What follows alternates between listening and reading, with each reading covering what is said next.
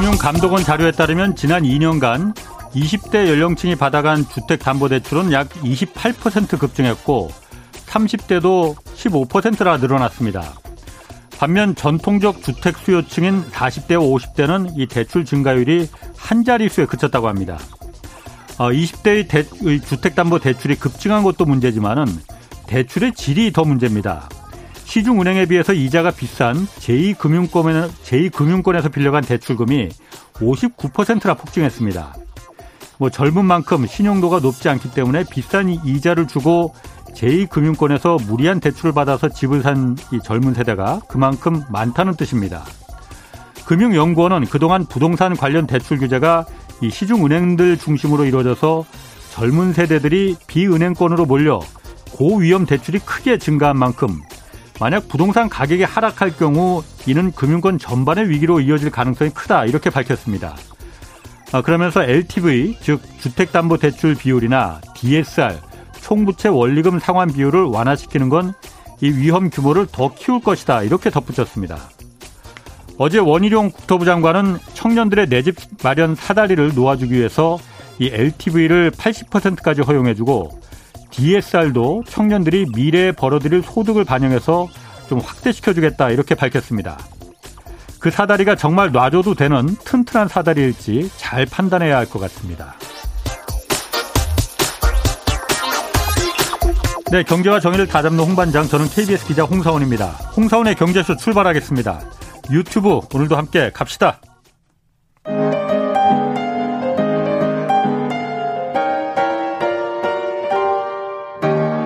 대한민국 최고의 경제 전문가와 함께합니다. 믿을만한 정보만 쉽고 정확하게 전해드립니다. 홍사훈의 경제쇼.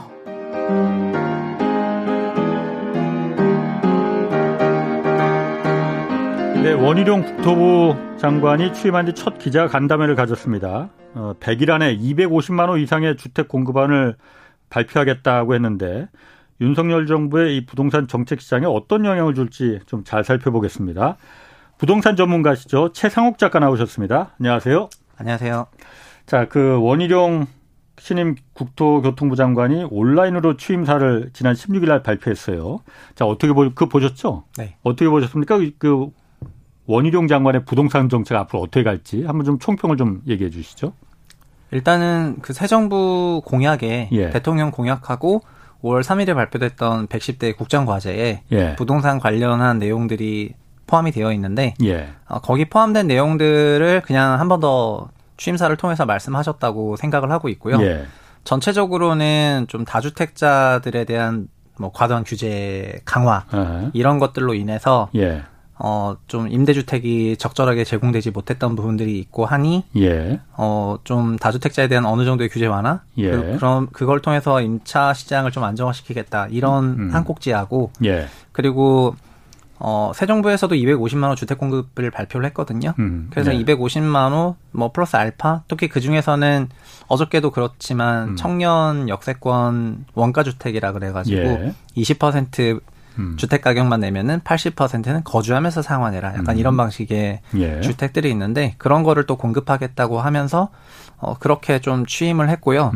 그리고 취임 100일 이내에 250만 원 플러스 알파 공급 계획을 포함해서 뭐 첫 번째 종합 부동산 대책을 발표할 예정이라고 하셔가지고 그거를 지금은 이제 6월 말 정도로 생각을 하는 것 같아요. 그래서 아마 다음 달 말 정도에는 처음 대책이 나오지 않을까 이렇게 생각이 되고요.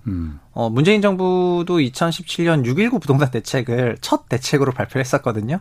그랬나요? 아, 네, 6.19 대책이 첫 대책이었는데 그게 뭐냐면은 그냥 주택담보대출 LTV가 70%였는데 종전까지는 6.19에서 그걸 60으로 10%포인트 낮추고 그리고 나서 좀 상황 지켜보고 시장이 좀 과열되면 다음 대책을 내겠다고 했는데 첫 번째 부동산 대책이 너무 좀 말들하게 나와가지고 엄청 규제할 것처럼 발언을 좀 세게 가져가셨는데 김은미 장관은 정책은 되게 말다네 이러면서 시장이 좀 안도렐레를 한번 했었거든요. 그러니까 바로 8월 달에 파리 부동산 대책을 내면서 투기 지역, 투기 과열 지역, 청약 조정 지역 대폭 확대하고 양도세 강화가 이러면서 종합 부동산 대책을 8월에 냈었는데 그만큼 첫 번째 부동산 대책이 매우 중요하다는 거를 말씀을 드리고 싶은데 어쨌든 그거를 이제 시장이 다 기다리고 있는 상황이죠. 아, 6월 말에 그러니까 어쨌든 그 정책 발표는 있는 거고. 원래는 100일 이내 하시겠다 그래서 8월 안에 나올 거라고 했는데 어저께 또 청년과의 간담회를 하면서 6월 또 얘기를 하셔가지고. 예.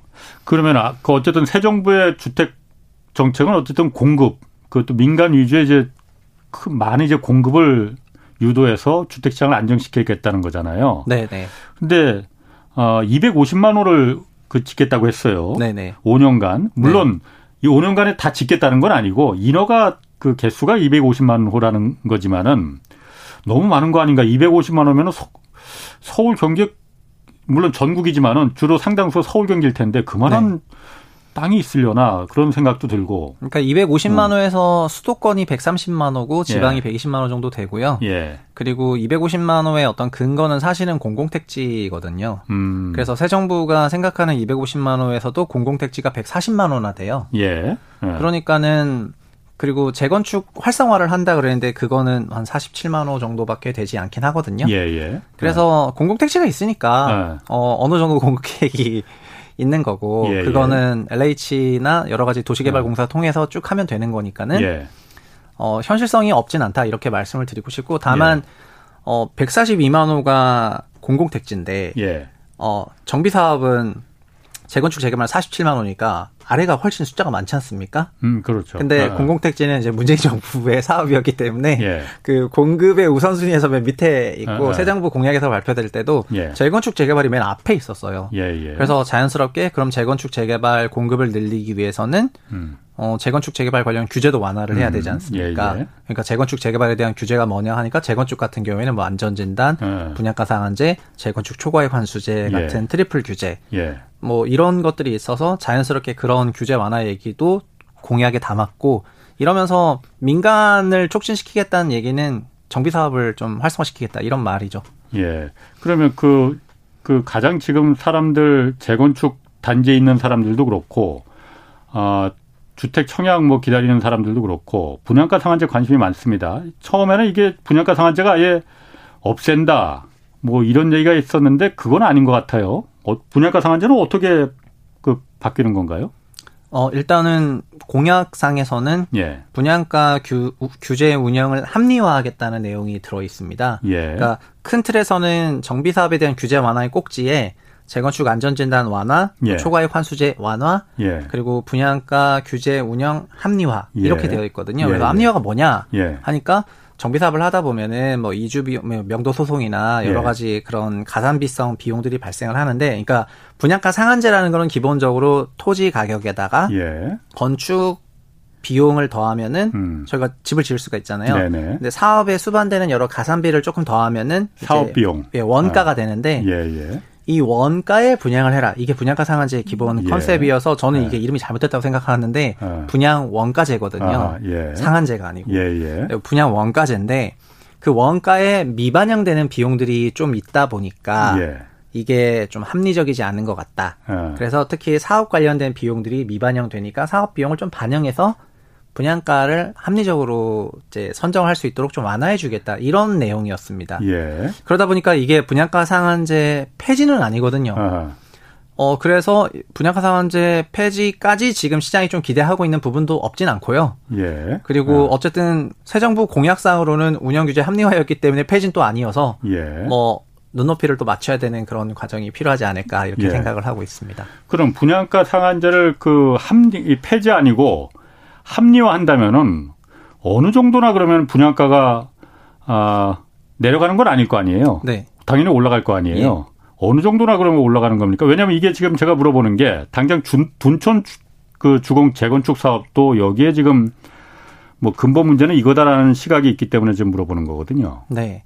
그런데 예를 들면은 토지 가격 같은 경우에는 지역마다 토지비의 편차가 매우 큰 편이고요. 그렇죠. 건축비 같은 경우에는 저희가 알고 있는 것처럼 표준형 건축비에다가 또 여러 특화 설계 등을 하면은 그런 건축 가산비가 들어가게 되는데 그게 뭐 평당 몇백만 원이다 하는 그런 건축 비용이 있지 않습니까? 근데 이 건축 비용 같은 경우에는 뭐 설계 따라서 달라지긴 하지만 레인지가 어느 정도 그 안에 들어 있는데 토지비는 서울 강남이랑 뭐 예를 들면은 인천 검단 신도시의 토지 비용은 너무나 큰 차이가 있을 수밖에 없어 가지고 이게 가장 큰 그 분양가 상한제 항목이고요. 예. 가산비는 전반적인 사업 관련 비용인데 뭐 이주 비용, 명도 비용, 소송 비용 뭐 등등 여러 가지 비용들이 들어가는데 이거는 전체 사업비에 있어가지고 이 가산비도 적지는 않아요. 가산비 부분도 그러니까 건축비에 비교하면은 거의 한 30에서 40% 정도 전체 사업의 가산비가 들긴 드는데요. 예. 이게 완전히 반영이 빵인 게 아니었잖아요. 그렇죠. 미 포함됐던 것들을 좀 포함하겠다는 컨셉이어가지고. 예. 그래서 그냥 한 자릿수 퍼센트의 변화인 거죠. 전체 분양가로 치면. 마이너하다 이거죠. 네, 매우 예. 미세한. 예. 그럼 미세하지만 도움 안 되고 조합원들 입장에서는. 네, 조합원들 입장에서는 차라리 토지비를 좀 더 높게 감정평가해주거나, 예. 예, 그러면 금액이 확 늘어나니까. 예. 그리고 건축비 부분을 좀 어떻게든지 좀 늘려가지고, 예. 뭐 하는 게 그 분양가 상한제가 늘어나는데 좀 더 큰 비용이 반영이 되니까, 예. 그걸 좀 바라는데 예. 그렇다고 뭐 토지비를 근거 없이 막 올릴 수는 없는 거다 보니까는 토지 그러니까 감정가를 네, 그러니까 조합에서는 예. 이런 분양가 규제 방식으로 인해서 예. 분양가 상한제가 전국 약간 지금처럼 확대된 거는 2019년 12.16 규제였어요. 예. 2019년 12.16 규제 이후에 서울 재건축 사업 거의 분양 안 되지 않았냐. 이렇게 얘기를 하면서 우리 서울시는 원래 1년에 한 4만 세대 분양해야 되는데 1만 세대 이하로 분양이 내려간 게 분상제 때문이다. 그러니까 분상제를 차라리 폐지를 해줘야 구도심 분양이 늘어나니까 분상제를 좀 폐지하라고 요구를 좀 하고 있는 거고요. 예, 그거는 맞습니까? 그러면은 그 서울 시내에서 네. 재건축을 안 한 게 기존의 주택 토지 주택 조합원들이 안 한 게 분양가 상한제 때문에 안 한 겁니까? 그러면은 아 분양가 상한제에도 불구하고 아까 질문을 둔초주공을 하셔가지고 예를 들면 비슷한 시절에 강남 청담동에 상하 2차 아파트라는 아파트가 있었는데 예. 그게 분양을 하려고 그랬는데 예. 이제 비슷하게 좀 분상제 규제를 받게 됐지만은. 예. 어쨌든 거기는 분양을 했거든요. 예. 여기는 이제 하지 않았고. 계속 미뤘죠, 분양을. 예, 분양을 좀 미루긴 했죠. 좀 더 많아될 거라는 생각을 어느 정도 하지 않았나 이렇게 생각을 하고 처음에 분상제 전에는 19년 12, 16 전에는 모든 분양을 심사하는 주택도시보증공사가 허그에서 분양가 심사 가이드라인이라는 게 내부 규정으로 있어가지고 그걸 가지고 좀 분양 가격을 좀 이렇게 이 안에 좀 갖고 와라 이렇게 얘기를 했었거든요. 근데 그 분양가 심사 가이드라인이라는 게 같은 구 안에서 기존에 공급했던 거 대비해서 최대 110% 넘지 않는 선에서 갖고 와 이렇게 얘기하니까 이게 비슷한 좁은 지역에서는 문제가 없는데 강동구처럼 넓은 지역에서는 강동구의 서쪽은 거의 송파구고 예. 강동구의 동쪽은 거의 하남미사 신도시인데 어떻게 그게 같은 구라는 거예요. 예. 행정구역이 같은 구지 생활권역이 다른데 그래서 조합원들이 그 분양가에 이제 분양가 심사 가이드라인 상으로는 이건 토지 안 된다. 이렇게 해가지고 그냥 못하고 있었는데 19년 12.16 규제로 이제 분양가 상한제가 적용되다 보니까 그러면 분양보증 심사 가이드라인대로 따라가다가 분상제를 적용하라 그러니까 그래서 초반에 이 아파트는 분양가 상한제 적용 예외 아파트였어요.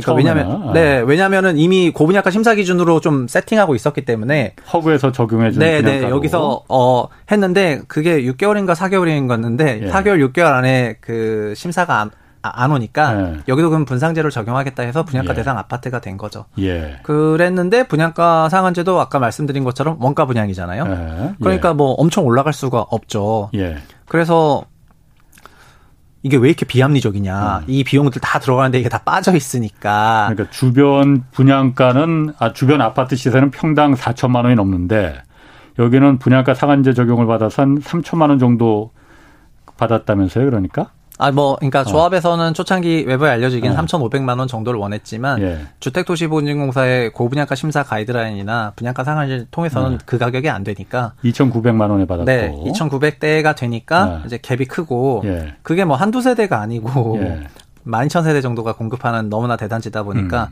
그 조합은 결국 그 사업주도, 분양 매출을 일으켜야지 그렇죠. 매출이고 원가가 있는 건데, 매출이 너무 스퀴즈가 되니까, 그런 문제로 인해가지고, 계속해서 슬금슬금 지연되다가 이게 또 일이 좀 안 되려고 하니까 그 러시아 우크라이나 사태로 건축비가 또 대폭 올라버리는 그런 국면이 나와서 전반적으로 건설사들이 올해 들어서는 굉장히 수주의 보수적이거든요.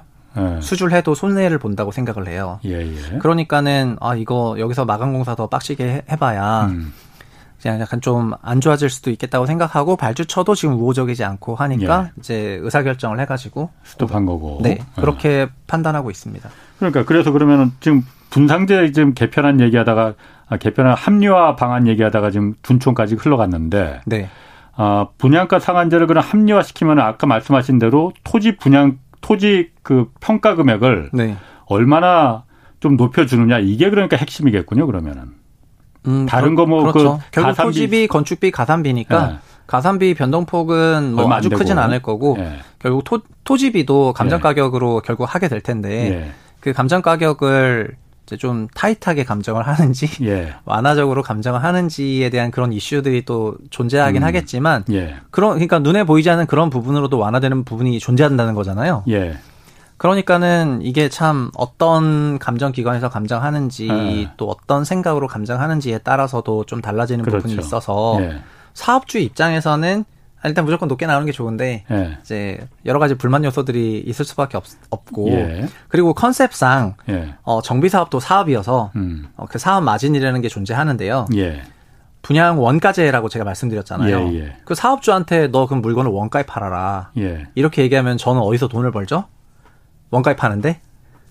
그러니까 분양가 예. 상한제 원가제 방식을 하게 되면은 사업주의 사업 마진이 매우 위축이 돼요. 예. 구조적으로. 예. 그래서 자연스럽게 그냥 그러려면 내가 왜 사업을 하나? 약간 이런 생각이 드는 거죠. 힘들고 노력해서 고생을 했는데 조합 입장에서는 원가로 분양하라 그러니까 마진은 작고 분양 가격은 낮으니까 시세와의 차이는 커서 예. 제3자인 일반 분양자들이 굉장히 낮은 가격에 당첨이 되면서 막 로또 청약 이러니까 예. 그러니까 고생은 내가 했는데 열매는 저기 일반 분양자들이 따가니까 예. 사업주 입장에서는 일할 맛이 안 나죠.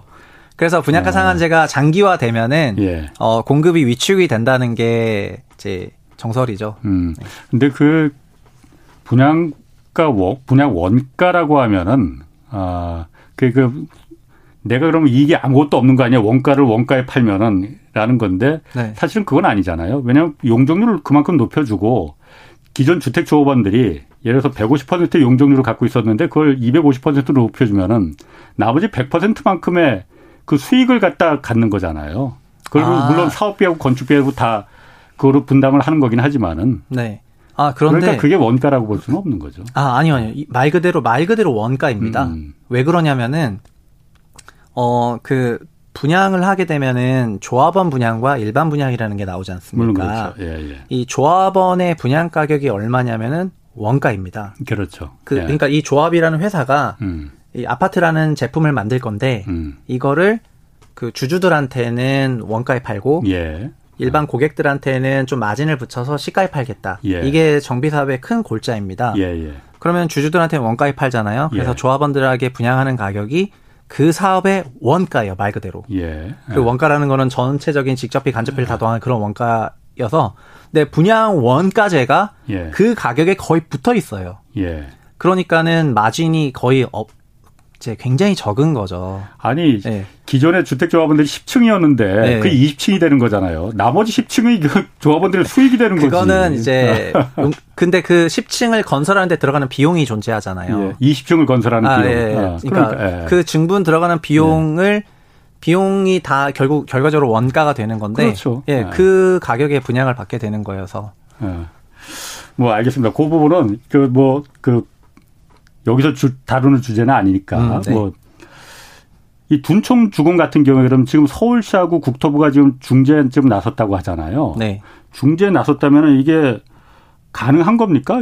일단 원희룡 장관은 이 둔촌 주공에 대해서 중재를 하는데 이 조합원들이 분양 일부러 늦춰서 이익을 더 보려는 거 하는 거 아닌지도 이거 명확하게 가리겠다라고 말을 그 말을 특별히 했거든요. 중재가 그럼 가능할 건지 조합원들은 분양가를 높여달라는 게 지금 목적 아닙니까? 제가 그 일단 이렇게 보시면 좋을 것 같습니다. 예. 그런 중재 노력은 그 공사, 그러니까 시공단과 조합 간의 갈등이 나오고 예. 원래 분양을 해야 되는 시점에 분양을 하지 않는 그런 나왔을 때부터 중재 노력이 이미 있었긴 했습니다. 그런데 예. 결국 그런 중재에도 불구하고 계약이라는 게 두 당사자 간의 계약인데 예. 중재는 제3자여서 그렇지, 예. 둘이 감정이 상했는데 이 제3자가 어떻게 풀어줍니까? 예, 예. 열심히 노력은 하긴 하지만 예. 현실적으로 제가 뭐 너 분양가 그럼 더 높여서 분양해라 이렇게 이 솔루션 제 프로바이더가 아니잖아요. 예, 예. 그러니까 둘이 말을 잘해보라는 거예요 가지고. 그래서 이 두 가지 레이어의 싸움이 있는 것 같습니다. 조합 입장에서는 예, 예. 시공단은 결국에는 공사비 증분이라든가 뭐 이런 그 공사 계약과 관련한 그런 게 있지만.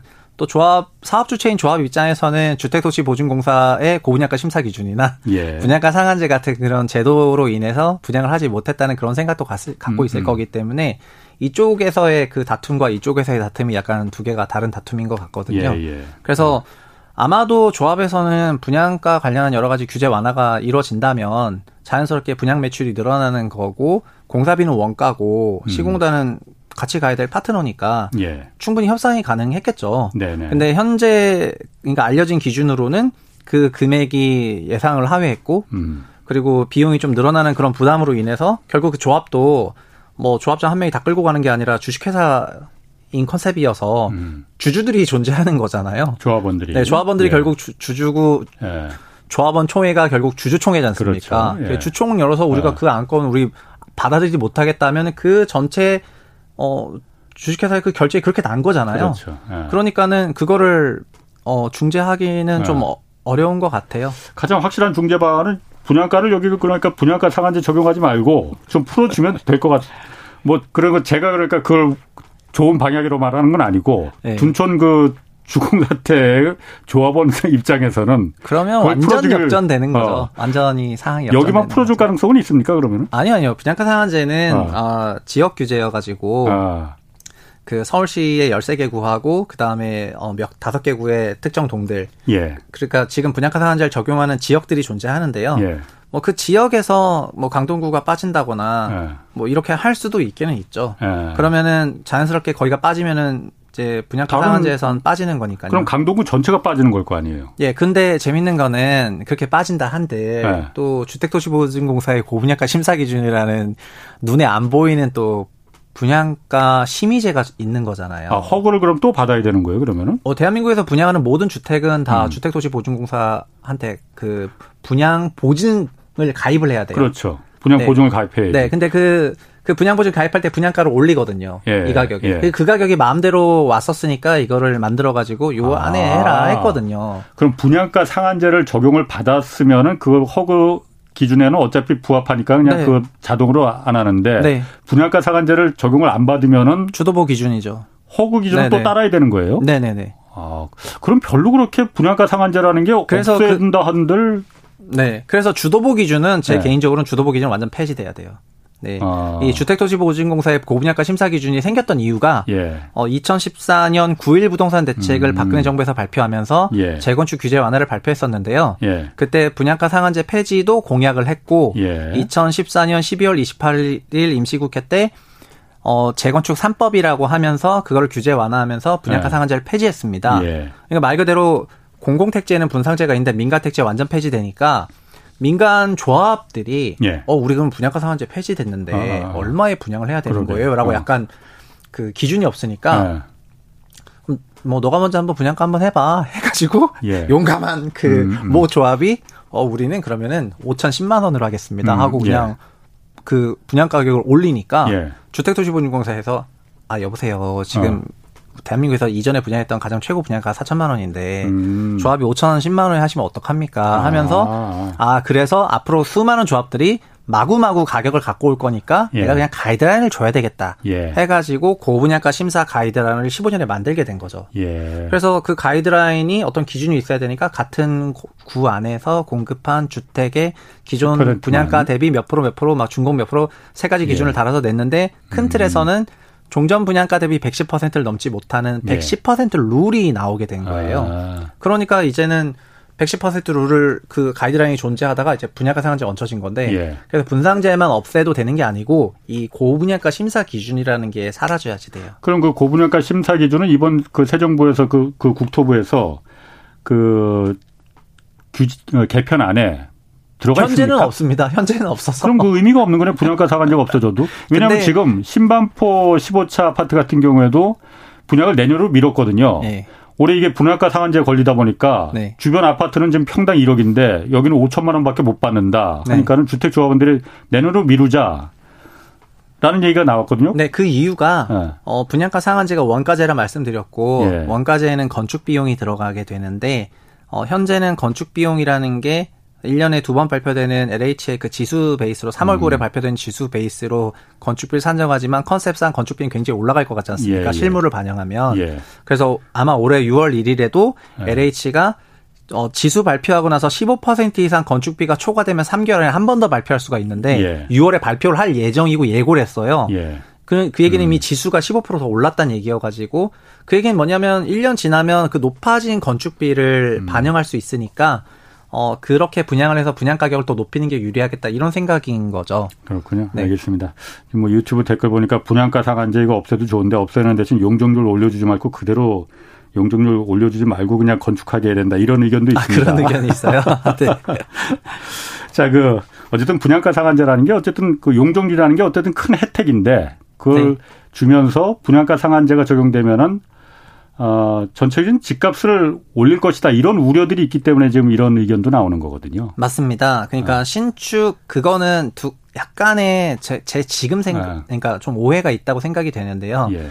주택 시장은 늘 신축 아파트가 주도를 해왔었는데요. 그렇죠. 신축 아파트가 대거 네. 준공되는데 사람들이 관심 많이 갖고 네네. 그래서 분양가 대비 시세 상승도 크니까 새 아파트가 공급되면은 주택 가격이 올라간다 이렇게 생각들을 많이 하십니다. 예. 그렇기 때문에 그 새 아파트가 공급이 되는데 막 너무 비싼 가격에 공급이 되면은 그게 옆에 걸 또 끌어올린다고 해가지고 예. 그래서 그 신축 분양되는 아파트의 분양 가격을 통제하는 명분을 이제 만들어서 분양 가격을 규제를 했었는데 예. 그거는 약간의 좀 오해이지 않나라고 생각하는 부분은 뭐냐면은 분양되는 주택 대비 기존 주택 시장이 매우 큰 주택 시장이 있는데 예. 저희가 주식시장으로 비유를 하면 이미 뭐 한 2,000조 주식시장이 있는데 LG 에너지 솔루션이 50만 원에 상장하든 25만 원에 상장하든 100만 원에 상장하든 우리나라 종합 주가 지수 전체를 끌어올린다거나 이런 거는 아니라고 생각하는 게 맞잖아요. 그러니까는 분양 가격 때문에 그러니까 이게 약간 웩더독으로 꼬리가 몸통 흔든다 이렇게 예. 좀 생각을 하는 것 같습니다. 아, 알겠습니다. 자, 그리고 그 윤석열 대통령하고 오세훈 서울시장 모두 재개발 재건축 이제 처음에는 이제 규제 완화 이쪽이었는데 요즘 좀 신중론으로 바뀐 것 같아요. 입장이 변한 이유가 뭐 특별히 있습니까? 그거는 주택 가격이 급등한 부분 때문에 문재인 정부가 어느 정도 심판을 받았다고 생각하는 컨센서스가 있는 상황에서 예. 1기 신도시 재건축을 촉진하겠다, 재건축 규제 완화하겠다고 해서 예. 새 정부, 그러니까 새 대통령 당선 이후부터 1기 신도시라든가 재건축 아파트 가격을 중심으로 조금 강세가 나올 것 같으니까 예. 그런 부분이 조금 이제 민감하게 받아들여져가지고 속도 조절에 대한 얘기를 하시는 것 같고요. 예. 그래서 어느 정도 좀 선거에를 고려한 그런 속도 조절이지 않나 이렇게 생각을 하고 있고. 그리고 주택 가격을 다시 여기서 막 엄청나게 앙등시켜라. 이게 국민적인 합의는 아니잖아요. 물론 그렇죠. 네, 그렇기 때문에 어떤 정비 사업을 활성화하겠다고 했는데 주택 시장이 굉장히 불안해진다면 그거는 당연히 정부가 속도 조절할 수 있다 생각하거든요. 예, 예. 그게 나왔기 때문에 지금 속도 조절 발언들이 나오고 있다고 보고 있어요. 당연히 그러니까 40년, 50년 된 그 주택을 다시 허물고 재건축하는 거는 당연히 해줘야 됩니다. 네. 언제 안전에도 위험이 있고 녹수물 나오고 그런 건물 당연히 해줘야 되는데 그걸 해줌으로 인해서 전체적인 그 사회적인 부담이 가중되는 거를 어떻게든 최소화하자는 게 재건축 재개발이라는 게 전체적인 집값을 올리기 위해서 목적을 하는 건 아닐 거 아니에요. 네, 노후주택의 말 그대로 재정비인데 네. 노후주택 재정비되는 과정에서 그거를 이제 자산시장의 일부로 생각하고 이런 가격 변화가 크게 앙등했던 게 과거의 흐름이었기 때문에 예. 이번에도 그런 게 좀 나타나서 미리 선제적으로 차단하는 것 같고요. 250만 원 주택 공급에서 재건축 재개발 그리고 재건축 재개발은 지금 규제나 하더라도 예. 시차가 존재할 수밖에 그렇죠. 없고 절차 사업이어서 뭐 당장 되는 건 아니거든요. 예. 그러니까 어차피 완화에도 몇 년 걸리는 거니까 이거에 대해서 조금 속도 조절하고 뭐 공공택지를 포함한 여러 가지 청년 역세권 주택들 등등등 이런 단기간에 공급 계획이 나올 만한 주택들에 대해서 먼저 좀 힘을 쏟고 이렇게 문제를 풀려고 하는 것 같습니다. 세금 문제도 좀 보겠습니다. 그 다주택자에 대한 양도소득세 중과 조치가 1년간 좀 한시적으로 중단됐잖아요. 네.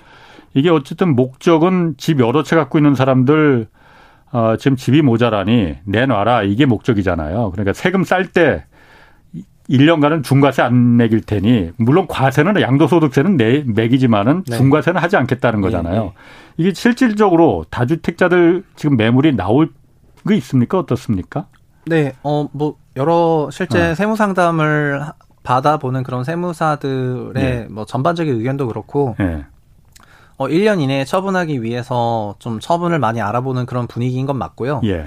다만 좀 이것도 좀 운이 안 좋다고 할까요? 예. 어쨌든 현재는 좀 거시경제 상황이 좋지 않고 예. 가계가 아까 앞서서 대출 얘기를 하셨는데 예. 우리나라 가계가 1, 2, 3, 4개월 연달아 대출이 마이너스인 거는 뭐 처음 봤거든요. 예. 그만큼 자산 시장에 대한 전망이 좋지 않기 때문에 지금 돈을 빌려서 뭘 사지 않는 그런 구간인데 1분기 그러니까 대출 규모가 처음으로 마이너스로 돌았었어요. 그러니까. 네. 예. 그것도 가계 대출이 마이너스로 돌았었어요. 예. 원래 판매 신용이라고 카드가 마이너스로 돌아선 적이 있었는데 1, 2, 3 그러니까 상환해버렸다는 얘기예요. 빚을. 작년 같은 경우는 월에 평균 9조 원씩 빌리다가 예. 1, 2, 3월에 그냥 아예 갚아버렸어요. 아. 안 빌리는 것뿐만이 아니고. 네, 네. 예. 그냥 갚아버릴 정도로. 예. 그만큼 자산시장을 좀 보수적으로 보고 있거든요. 아, 예. 그러니까 다주택자 입장에서는 세금 좀 낮아졌으니까 이제 정리하고 싶은데, 수요층 입장에서는, 지금 자산시장 안 좋아질 것 같으니까 빚도 갖고 있는데 그걸 어떻게 사? 약간 이런 거여가지고 간극이 매우 크고요. 예. 그러니까 거래는 좀 안 되고 있는 국면인데, 예. 뭐 거래가 되면은 그래서 종전 가격 대비해서 좀 일부 하락한 가격에서 거래가 되고 그런 분위기인 것 같습니다. 그럼 이런 상태가 계속되고 또 주택도 물론 지어지는 건 아니지만 250만 채 공급된다고 하면은 더 그야말로 막 내놓을 거 아니에요? 더 가격이 떨어지는 거 아닌가 그러면은요? 그래서 원래 원희룡 국토부 장관도 청문회 때 예. 그 심상정 의원이 예. 주택 정책의 뭐 어떤 뭐 목적이 뭐냐 하니까 단기 시장 안정화다, 하락 예. 안정화다 이런 막 그런 좀 강력한 그랬죠. 키워드를 써가지고 제가 보면서 오 좀 놀랐었는데 예. 어쨌든 단기적인 그 예를 들면 1년이면 1년 예. 그 기간에 그 주택 가격 하락을 어느 정도 인용할 생각인 것 같습니다. 예, 시장 상황도 그렇게 조금 흘러가고 있지 않나 이런 그림이고요. 종부세 완화 대책은 어떻습니까? 정부가 올해 하여튼 1세대 1주택자 종부세 부담을 2020년, 그러니까 2년 전 수준으로 낮추겠다라는 게 지금 키워드인 것 같은데. 네. 그러면 어느 정도나 좀 부담이 낮아지는 건가요, 그러면은? 그거는 뭐, 완전히 뭐라 그럴까, 정말 얼마다 이렇게 말씀드릴 수는 없는데, 네. 2020년, 21년 이렇게 공시 가격이 올라간 걸 보면 두 자릿수로 올랐어가지고. 물론 집값이 올라갔으니까. 예. 네, 그래서 그 공시 가격 베이스로 종합부동산세를 예. 계산하면은, 이제, 그러니까 종부세는 1년에 정말 한 몇 조 안 되는 세금이었는데, 예. 그게 한 2, 3년간에 몇 배가 올라간 거는 맞기는 하거든요. 예.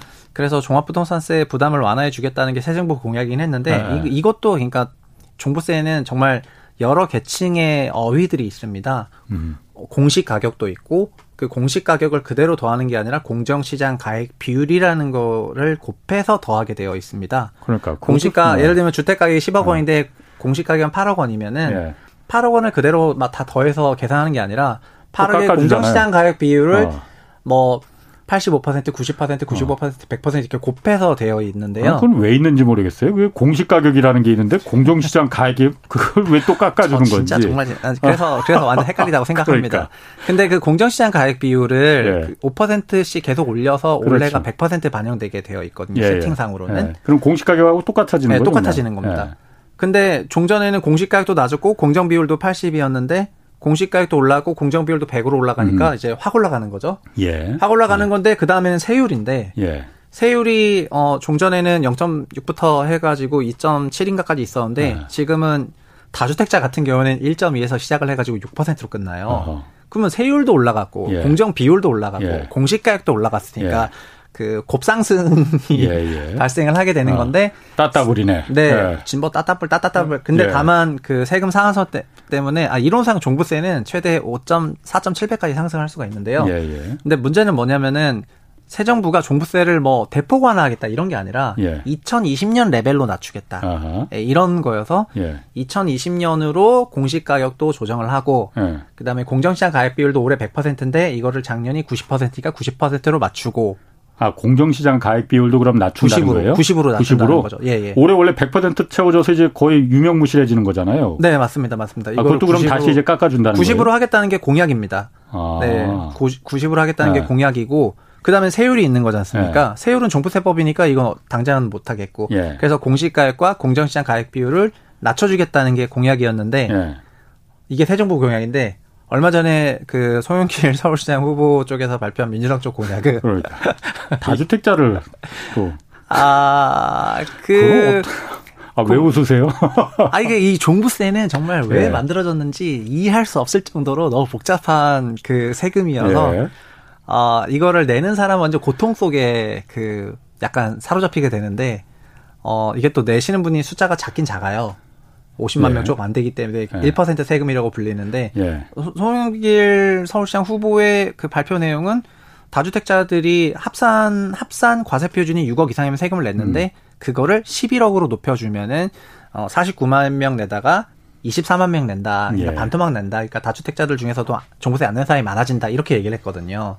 그러니까 민주당에서는 그런 완화책을 냈고 완화책 내면서 동시에 공정시장 가액 비율을 60에서 100%로 대통령이 정할 수가 있는데 시행령으로 그 부분을 또 빼가지고 뺀다는 건 무슨 말이에요? 아, 100%라는 얘기죠. 아, 그냥 100% 그거는 깎아주자 말자. 공정시장 가액 비율은. 그러니까 새 정부의 공약이 공정시장 가액 비율 90으로 낮추는 거였는데 그거를 없애버리면은 이제 픽스되는 거지 않습니까? 그러면은 그 인하폭이 사라지게 되니까 11억으로 올려준 거는 완화인데 시행령에서 그걸 조정 못하도록 한 거는 또 강화여가지고 완화 뜨거운 물 찬물이 다 있는 거예요. 그렇게 생각하니까 이제 새 정부 쪽에서는 왜 갑자기 종부세로 발목 잡냐 이제 이렇게 지적하는 사람도 계시고 근데 이거는 뭐 조세 소위 통해서 어떻게 나오는지 따라서 좀 지켜봐야 되긴 한데 언론으로 소개된 내용이 이런 내용이고요.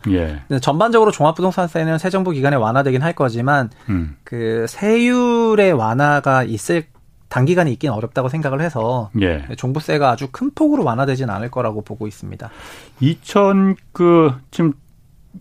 지난해 기준으로 보면 25억 주택 그러니까 시가 공시가 말고 시가로 25억짜리 집 같은 경우에 종부 재산세 말고 그러니까 보유세 말고 종부세가 한 244만 원 정도 되는데 2년 전 그러니까 2020년 수준으로 하면 81만 원 정도가 된다고 해요. 그러면 한 240만 원 1년에 낼 거를 81만 원으로 깎아준다는 거잖아요. 사실 이게 한 달이 아니고 1년에 내는 거잖아요. 25억짜리 집을 그만큼 올랐으니까는 2년 전에는 25억짜리 집이 한 15억 정도 됐었을 테니까 그때 보다 한 10억 정도 올랐으니까 244만 원을 종부세를 내야 하는데 그 81만 원으로 깎아주는 게 사실 이게 맞는 건지는 얼마 되지도 않는데 사실 종부세. 그 종부세가 그러니까 저희가 그거를 이제 계산이 복잡하다 보니까 실효세율이라는 용어를 써가지고 시세 20억짜리 주택이 0.2% 실효세율 레벨이거든요. 그러니까 400만 원 정도 내거든요. 종합부동산세 기준으로 평균적으로 다주택자리 주택 합치면은. 근데 그 실효세율을 1%로 올리겠다는 게 문재인 정부의 계획이었기 때문에 20억의 주택을 보유하고 있다면 거의 러플리 2천만 원 정도를 낸다는 생각이 되는 거여서 인상폭이 거의 한 4-5배 정도 되는 거죠. 그러니까 1%까지 올리면은. 보유세를 실효세율 기준으로 보유세를 1% 계산하면 계산이 쉬우니까요. 근데 그 실효세율 1%까지 올라가기 위해서 다 올린 게 아니고 1세대 1주택 같은 경우에는 경감 요인도 많고 세율도 큰 폭 조정이 없었는데 다주택자는 막 2배, 3배 올려버리니까 다주택자가 내는 실효세율은 이미 1%를 넘어간 경우도 있어가지고 그 종합부동산세도 그래서 언론에서 얘기하는 1주택자의 종부세는 몇십만 원이나 뭐 1-200만 원 레벨인데 다주택자는 뭐 진짜 뭐 몇백에서 몇천만 원까지 가다 보니까 이 체감 차이가 크고 지금 양 당에서 좀 공통적으로 얘기하고 있는 거는 전 세계 세금을 받는데 주택 수에 따라서 보유세를 차등세율을 적용하는 이런 투트랙 세율은 한국밖에 없더라. 그래서 종합부동산세라는 게 기본적으로 집을 많이 갖고 있으면 세금을 많이 내는 건데 이 차등세율의 존재로 인해 가지고 더 비싼 집을 갖고 있는 사람보다 좀 싼 집을 갖고 지방의 한 주택 갖고 있는 2주택자가 더 많은 세금을 내니까 이게 비합리적이다. 예. 그래서 이 투트랙에 대해서 조금 개정을 할 생각인 것 같습니다. 그래서 종합부동산세도 투트랙 개정되고 나면은 그냥 원리 원칙대로 집 많이 갖고 있는 사람이 세금 많이 내는 그런 구간으로 넘어갈 것 같고요.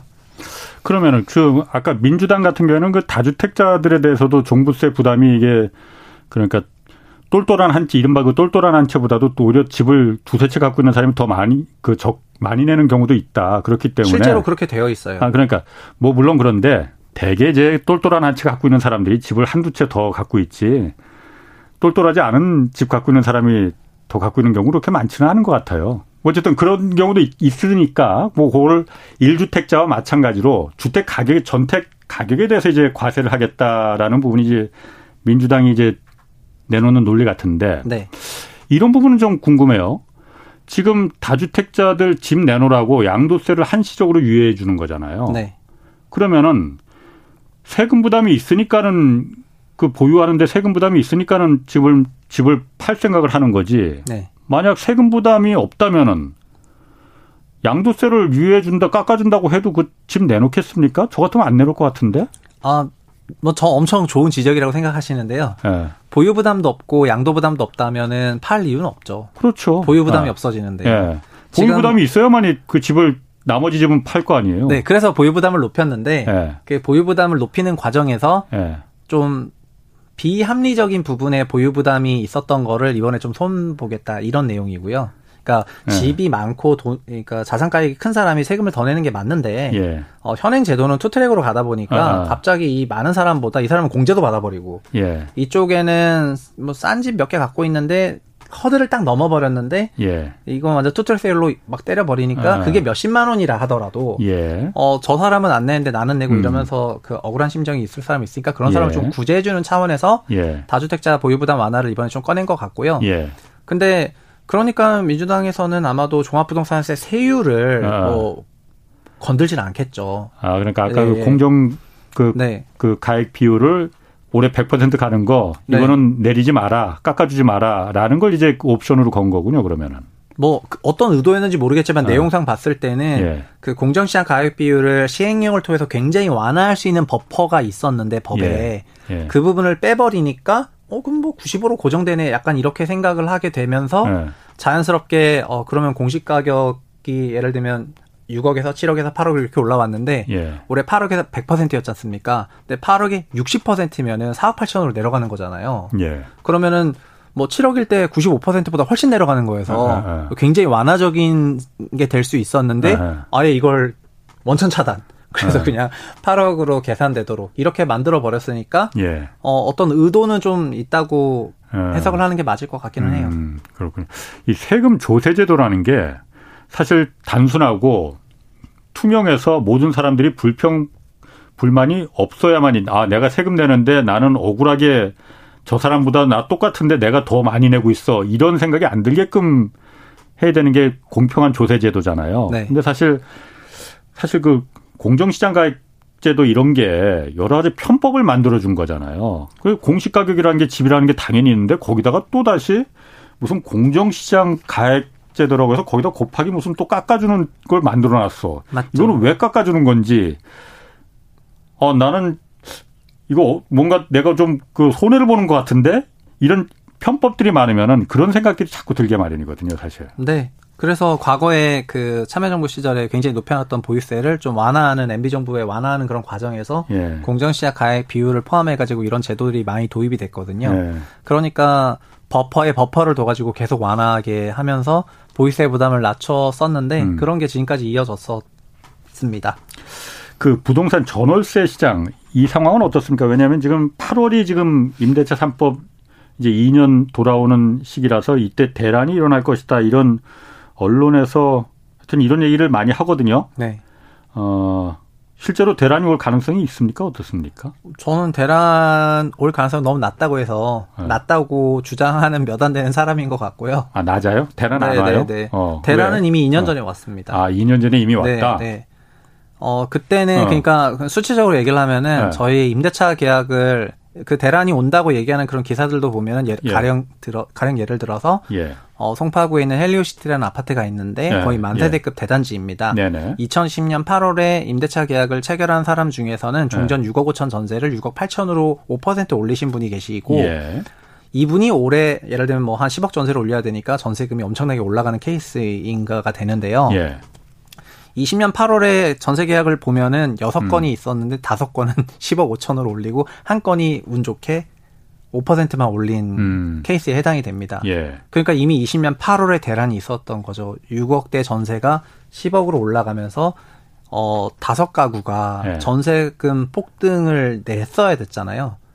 그래서 거기만 그런 거 아니에요? 다른 데도 다 그렇게 일반화시킬 수가 있는 건가요? 다른 단지 다 똑같아요. 그래서 그걸 통계로 내보면은 예. 우리나라 전체 임대차에서 이거를 신규 임대차랑 갱신 임대차를 표현하는데, 갱신 임대차는 5% 이내고, 신규 임대차는 신규 계약 조건으로 계약을 하는 그렇죠. 케이스인데요. 예.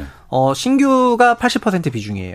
그러니까 5개에서 4가구는 임차를 이미 올렸어요. 2년 전에 이미? 2년 전에요, 예. 한 가구가 아직 안 올린 거예요. 예. 그리고, 임차료 피크는 작년 4분기였어요. 예. 전세 가격 피크 작년 4분기고, 작년 4분기부터는 전세 가격이 이제 안정화가 되고 있는데, 예. 그래서 20년 하반기 때 임대차 계약 올린 가격으로 계약을 하신 분들이 올해 갱신을 하게 된다면은 예. 갱신이든 신규든 하게 된다면은 예. 그 가격이랑 거의 차이가 없어요. 예. 그래서 그냥 스무스하게 넘어가게 되겠죠. 높아진 레벨에서 좀 스무스하게 넘어가게 될 텐데 예.